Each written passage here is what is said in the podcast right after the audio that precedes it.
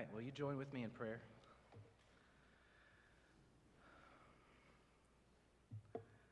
Christ be with me, Christ before me, Christ behind me,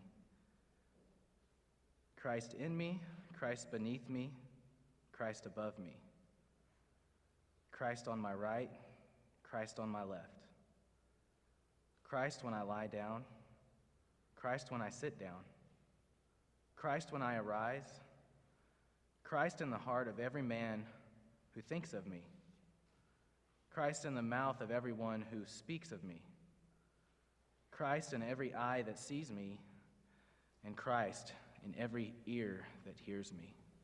Amen. That was a prayer from St. Patrick. Uh, I come from, I graduated from Dublin, Texas, not Dublin, Ireland. Dublin, Texas. And while there may not be uh, many Irish roots there, they do celebrate the Irish because of the name and uh, their, their festivals. So, um, well, for the past two and a half months throughout this year, we've been reading through uh, Scripture together. We started with Proverbs in January, and that was pretty simple. We had 31 chapters, 31 days. Uh, then we went to Matthew and, and Mark. We finished all those. If you've kept up, congratulations. You've read three books so far this year. I don't know how many your goal was, but you're up to three already. Now, this is where it gets tricky, though, because it's March 17th, and we're reading Luke chapter 1. So you can tell it's going to get a little bit tricky. It's going to take some extra work to keep up. But if you have one of these handy things, you just check it off what's the day you're on. So I hope you, if you don't have one of these, we can get you one from the office uh, later on. It's a bookmark as well. so this morning, I want to briefly introduce uh, the Gospel of Luke to you as well as look at uh, two interesting and similar birth narratives, uh, birth predictions, announcements to Zechariah and to Mary. So, if you will, open up to Luke chapter 1. Many of the stories that we find in this gospel, we have may have been a refresher from Matthew and Mark.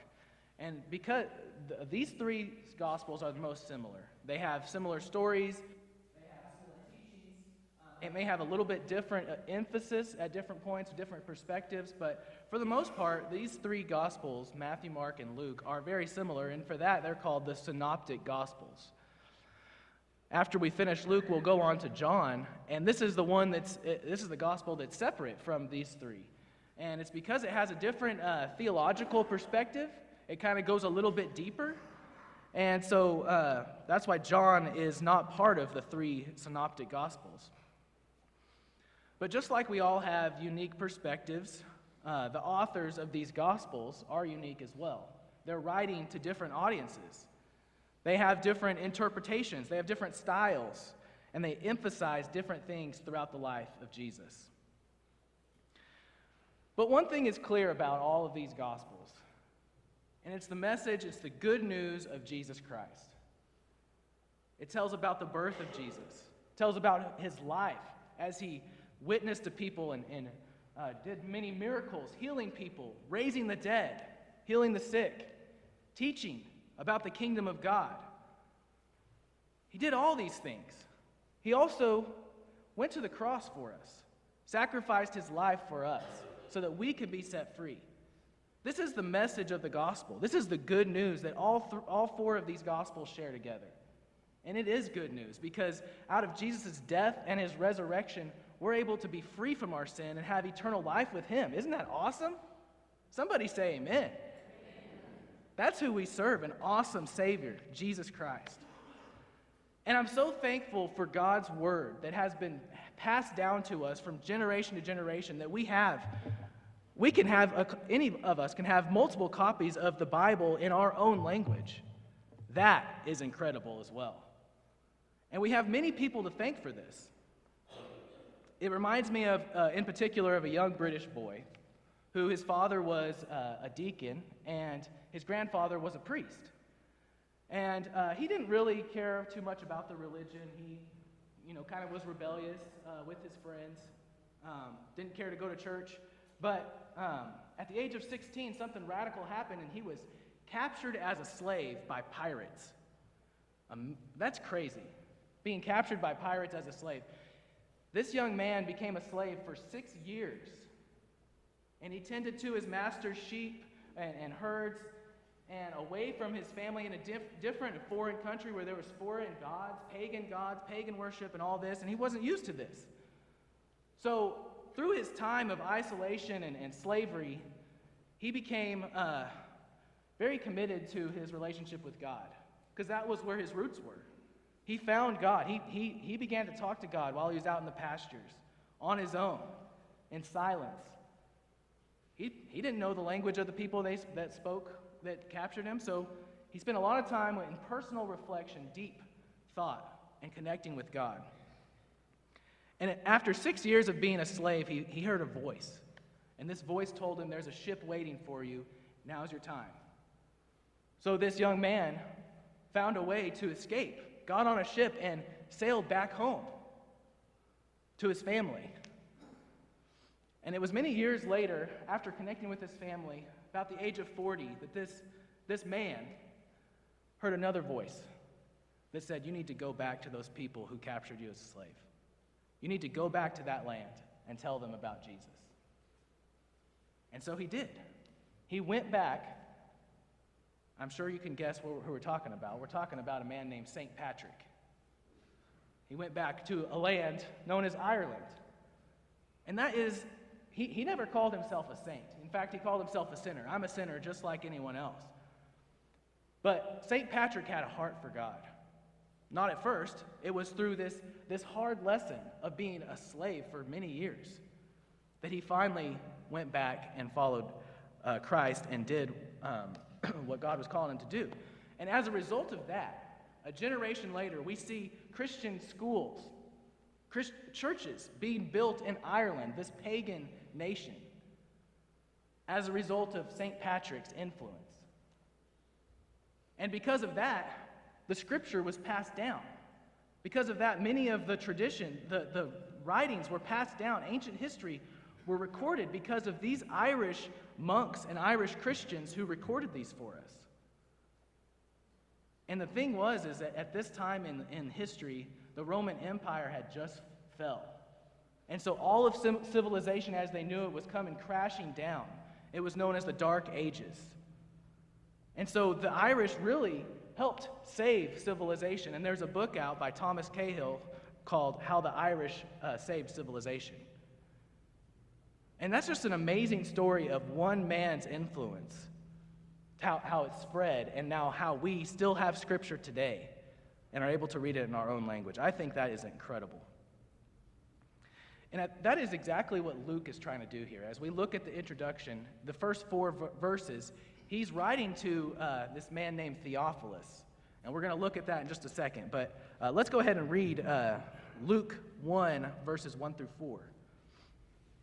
It says, as, Inasmuch as many have undertaken to compile an account of the things accomplished among us, just as they were handed down to us by those who from the beginning were eyewitnesses and servants of the word, it seemed fitting for me as well, having investigated everything carefully from the beginning, to write it out for you in, in consecutive order, most excellent Theophilus, so that you may know the exact truth about the things which you have been taught. So that you may know the exact truth about the things which you've been taught. So Luke begins his introduction in the first four verses of this gospel, and they serve as a preface for his gospel as well as the book of Acts. He's the author of both of these. And these two books uh, constitute 30%, about 30% of the whole New Testament. So Luke has written quite a, a great deal of the New Testament, and he, he writes in such a way that is a most refined Greek in really uh, rich literature and beauty. So, the main point of his introduction is to, is to tell why uh, and persuade Theophilus why he's recorded these things. And the things that he's heard of are true. Theophilus, whose name means lover of God, the- Theophilus means lover of God, was apparently a man of social standing, but it also appears that Luke is writing to a much larger Gentile audience. Luke uses the introduction to point out that he is a credible source of the life of Jesus Christ. He has investigated everything thoroughly, patiently, and carefully. And he has many other resources to support his claims, as well as direct access to eyewitnesses who would have been the apostles. Because we know that Luke was also a companion of Paul. He would have had many encounters with the apostles and their stories of Jesus.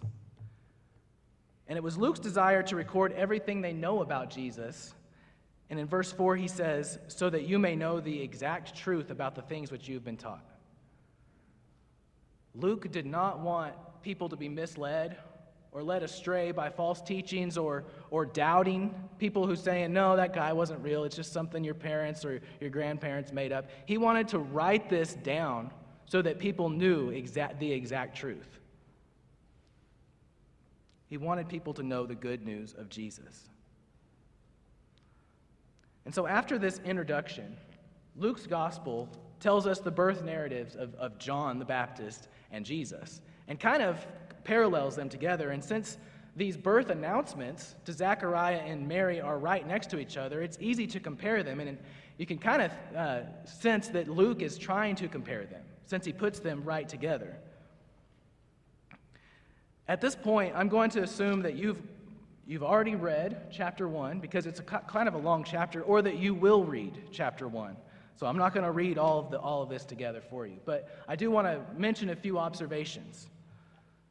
First of all, Zechariah and Mary were both people of godly character. It says in verse 6 that uh, Zechariah and his, and his wife Elizabeth were both righteous in the sight of God, walking blamelessly in all the commandments and requirements of the Lord. So they, he, was a, he was blameless, but later on we see him uh, express unbelief in what the angel is presenting him. And we also find out later that Mary was just as devout and favored by God.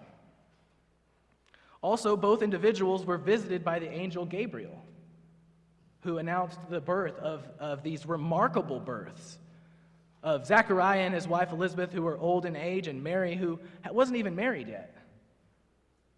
So they both also respond to the angel's announcement with a question.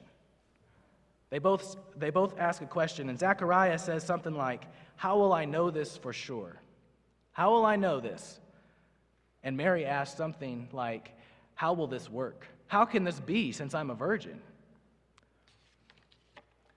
And we don't really see much less of faith in one than the other, do we? They're both asking a pretty similar question. But we see Zechariah was disciplined, where Mary was, uh, it says she, that she was favored and that she believed and she was blessed because she believed. And I think Luke intends for us to contrast this response to Mary's faith. Because Zechariah's wife, Elizabeth, later on in verse 45, commends Mary in a way that sounds like criticism of her husband's unbelief. She says, Blessed is she who believed that there would be a fulfillment of what was spoken to her from the Lord. So picture for a moment Zechariah after he has served his time as, as priest and, and went back home. Can you imagine what it must have been like for him to enter into his house unable to talk? Coming home to his wife, maybe give her a smile and a hug, and she's like, How was your day? How, how was the trip? And he just kind of, you know, shrugs or, or smiles and is like, I don't know. He can't talk. And so I imagine that he, he, he finally writes down on a tablet because later on uh, we see that he writes down on a tablet to, to talk to people. Um, imagine he writes down something like, Can't talk, I'm dumb now, I didn't believe. But what was his reason for not believing? My wife and I are too old. I'm sure he left that second part out. My wife is too old. But a normal birth in itself is a miracle enough, isn't it? The birth of human life is a miracle. We've seen that in our lives. It's amazing. But for an older couple to have been barren, not have kids throughout their lives, and then in their old age, God tells them to ha- they're going to have a child, that's pretty remarkable.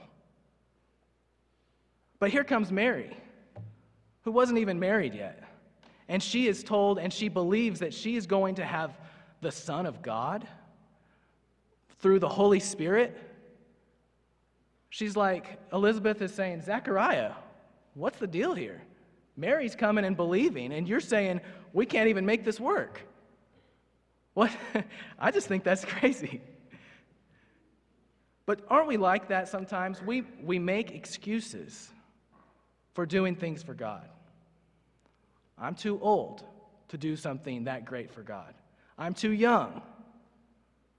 I don't know enough about Scripture.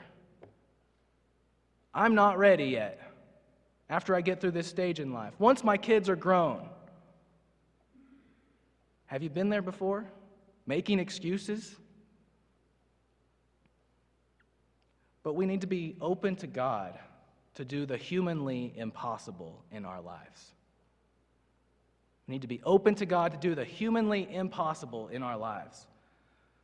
So while Zechariah's and Mary's responses may look very similar, it becomes very clear that God can see differences where we can't see one. God can see differences where we can't see any. Though two persons may act very much alike, though they may say the exact same thing, their heart and their spirit may be completely different. Where you and I would put them together and say they're exactly the same, God sees a difference. For while we judge the sights and sounds, the Lord weighs the attitude of the heart.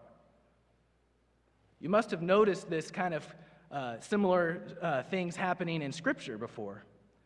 If you know the story of Abraham and Lot, Lot, living in Sodom, was told to flee from Sodom with his family and don't look back. What happens to his wife when she looks back? She turns into a pillar of salt. We read later on, then in the, next, the very next morning, Abraham gets up to meet with the Lord and he looks towards Sodom. They weren't supposed to look towards Sodom, but Abraham was looking towards Sodom. The very thing Lot must not do, Abraham can do.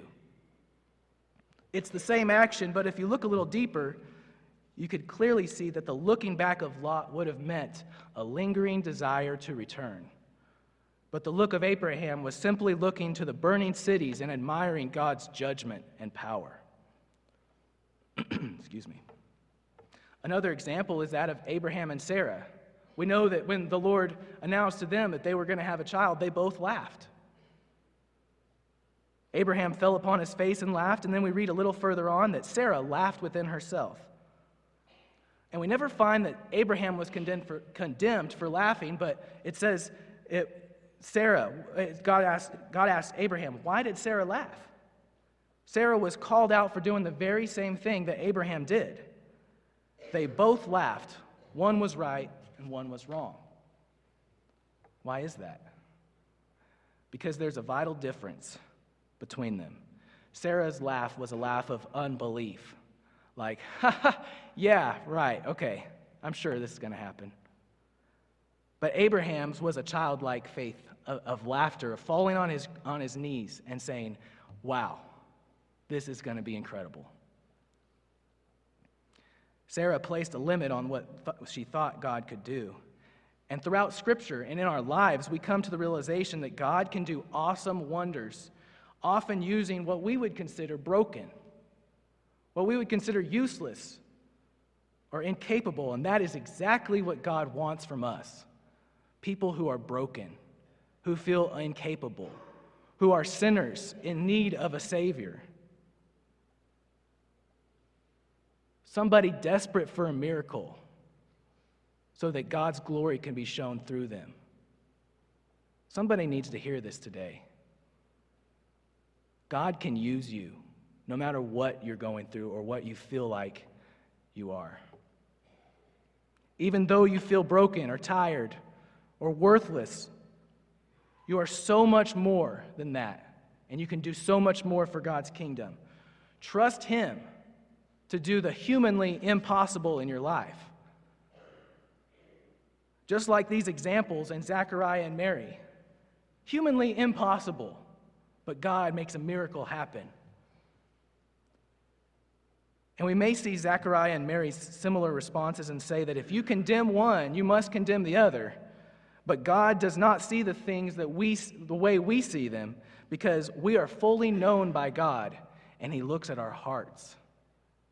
He doesn't just look at the outward appearance or the outward expression, He looks at our hearts and we're fully known by Him. But I want to take a minute to just compare Zechariah and Mary, okay? Zechariah here, he's a priest. He's set apart by God. He's ordained by God. He's meant to be a leader in all things of, of, of religion. Supposed to have a personal relationship with God, be, be able to speak to God for the people. And who is Mary? She's a humble maid. Sure, she was of royal descent, but you would, she would not have known the scriptures quite as much as Zechariah would have, or even be a leader like him. Zechariah was also old, he was wiser, more experienced with God. He must have, he must have had great faith because it says he walked blamelessly and righteous in the sight of God. Mary, though, she was young, inexperienced, youthful, a virgin still living in her father's house. Also, Zechariah, it says that he prayed for a child. This was an answer to prayer. And in verse 13, it says, uh, Your prayer has been answered. He was praying for it, and when it came, he chose not to believe. For Mary, a child at this time was not even in the picture. She wasn't even married, she was a virgin. How could she raise a child on her own? And if the birth announcement to Zechariah had come as a surprise altogether, as it did to Mary, there would be some excuse for doubting, some excuse for Zechariah's unbelief. But when it's a direct reply to your prayer, when it's an answer to prayer and you choose not to believe, how come we don't expect the same from Almighty God, the creator of the universe and lover of our souls, to work out good in our lives, to answer our prayers? When God answers our prayers and we don't believe, are we not questioning whether God is truthful, whether He is good, and whether He is loving or not? This was the case with Zechariah. He asked, How will I know that what you said will happen? God sometimes has a funny way of answering our prayers, doesn't He? And if you want to make God laugh, just tell Him your plans. The angel said to Zechariah, Because you did not believe, you won't be able to talk until it happens. Unable to speak and unable to, t- to hear. But while his mouth was closed to others, it was open to himself. It was a time of personal reflection, of silence and restoration. Just like St. Patrick in slavery served six years spending this time talking to God. It served as a sign for him and for his heart to grow for the Irish people. So, does God's love and his truthfulness come as a shock to you? Are you surprised to know that he, he hears our prayers and that he answers them? Of course, at times we may be in awe of what God can do. Wow, God, look at that sunset. Wow, God, a child is born, a miracle. But we shouldn't be surprised or shocked that God is able and willing to do these things. When you and I have had something weighing heavy on our hearts and have been before God with it again and again and just keep praying for it, as Zechariah had, we should be looking for God's merciful answer and loving reply. When you write a text, or an email or a letter to someone, to a friend, you expect to get a message back, right? Now, we know that doesn't always happen. Delivered, and you're just stuck on delivered. You don't, stuck on read, right? Someone reads your message and doesn't reply.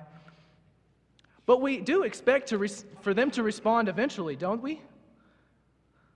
I like the way Charles Spurgeon describes this type of unbelief. He says, Astonishment at answered prayer is amazement at divine truthfulness. Astonishment at answered prayer is amazement at divine truthfulness.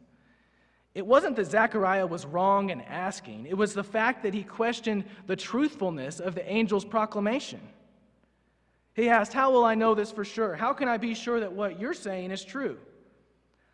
It's like being amazed every time a parent or a close friend tells you, uh, uh, keeps a secret for you, or tells you the truth.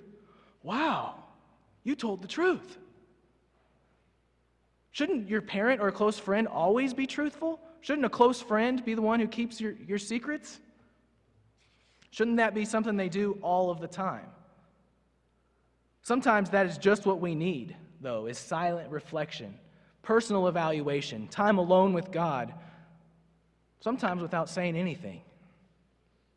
Remember that Zechariah was a godly man and a servant of God. How he must have longed to speak about what God was doing in, in, in, him and his wife's life. How he must have longed to sing about this, because we read later on that he does sing. Zechariah showed his unbelief by asking for a sign. He needed a sign to believe that what the angel said was true. But this was not the case with Mary. Mary asked for an explanation. How can this be? But she didn't ask for a sign. She didn't need a sign. She believed. Let it be done to me according to your word. So is it wrong? Is it wrong to ask God for a sign? Not necessarily. For I'll remind you that many others throughout history have asked God for signs. In Genesis, Abraham has asked for a sign from God, whether this is the land that he was supposed to inherit or not. Excuse me. In the book of Judges, Gideon asked for many signs from God to know whether this was God speaking to him or not. In Isaiah, Ahaz is commanded to ask for a sign from God. And the disciple Thomas he claims that he will not believe unless he sees the nail prints in, his hands and the, and the sword in his side. And what does Jesus tell him? He says, Thomas, because you have seen me, you have believed. But blessed are they that have not seen and yet believe. The greatest blessing belongs to you, whether you have uh, received undeniable evidence or not you are content to believe God, taking this word of God as evidence enough for your faith. Our God is faithful, and He is worthy of all our praise. Excuse me. I don't even know if this thing's even on. Our God is faithful and worthy of all our praise, even if our eyes are not open to see an amazing vision or hear the heavenly angels open up in chorus and tell us our future plans that God has for us. But we need to have faith in God, trusting in Him to do the humanly impossible in our lives, just like Mary did. As Hebrews 11:6 says, and without faith it is impossible to please God. Because anyone who comes to him must believe that he exists and that he rewards those who earnestly seek him. So, what about you? Are you seeking after God, after God's will in your life? Are you waiting on God to give you a sign? Maybe your eyes are not open to God's signs that He's giving each and every day. All of creation points to His existence and His love for us. The fact that we have the gospel, the, the stories of Jesus, the, the whole Bible tells us of his love. The fact that you all are here today is a testimony to who God is. We are the body of Christ. We are called to share God's love with others. Be that example, be that witness, be that sign for someone who is asking God, I don't believe you exist. I don't believe in your love. Be that sign for God.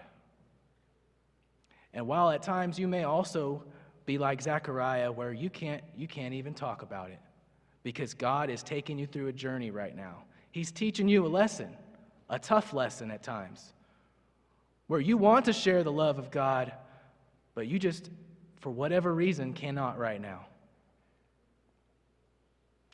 Believe that God can do the humanly impossible in your life. So, what is holding you back? Trust Him.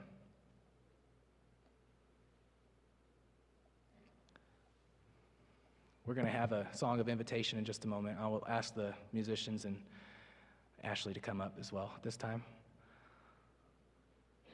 But I encourage you to continue reading and, and looking at the author Luke of how he's placed things together in consecutive order to know the exact truth of what of who Jesus is. And read through the uh, book of Acts, the story of how the, the church has begun, the beginnings of the Christ followers, of, of, of Christians. So maybe you just need some encouragement today. Maybe, maybe it's time for you to make a decision to follow Christ. Maybe you're just in need of prayer. You're, you're, it's time for you to join this church or be baptized. I'll be standing down here at the front to talk with you. If you if you uh, come up to me later on in the week, that's fine too. But I want you to be right with God. I want you to, to know that God can do amazing wonders in your life.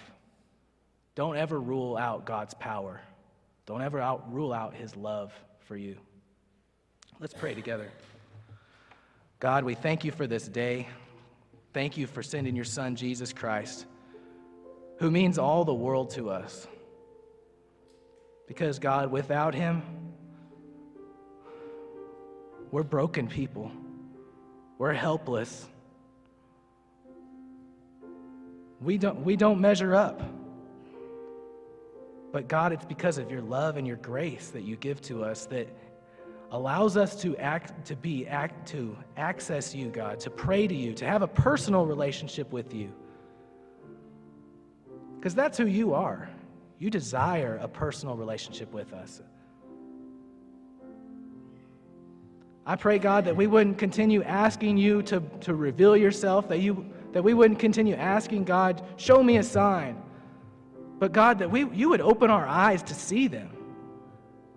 God, that you would open our mouth to speak about them and our ears to hear about them. And just like this prayer of St. Patrick, God, that, that you would be all around us.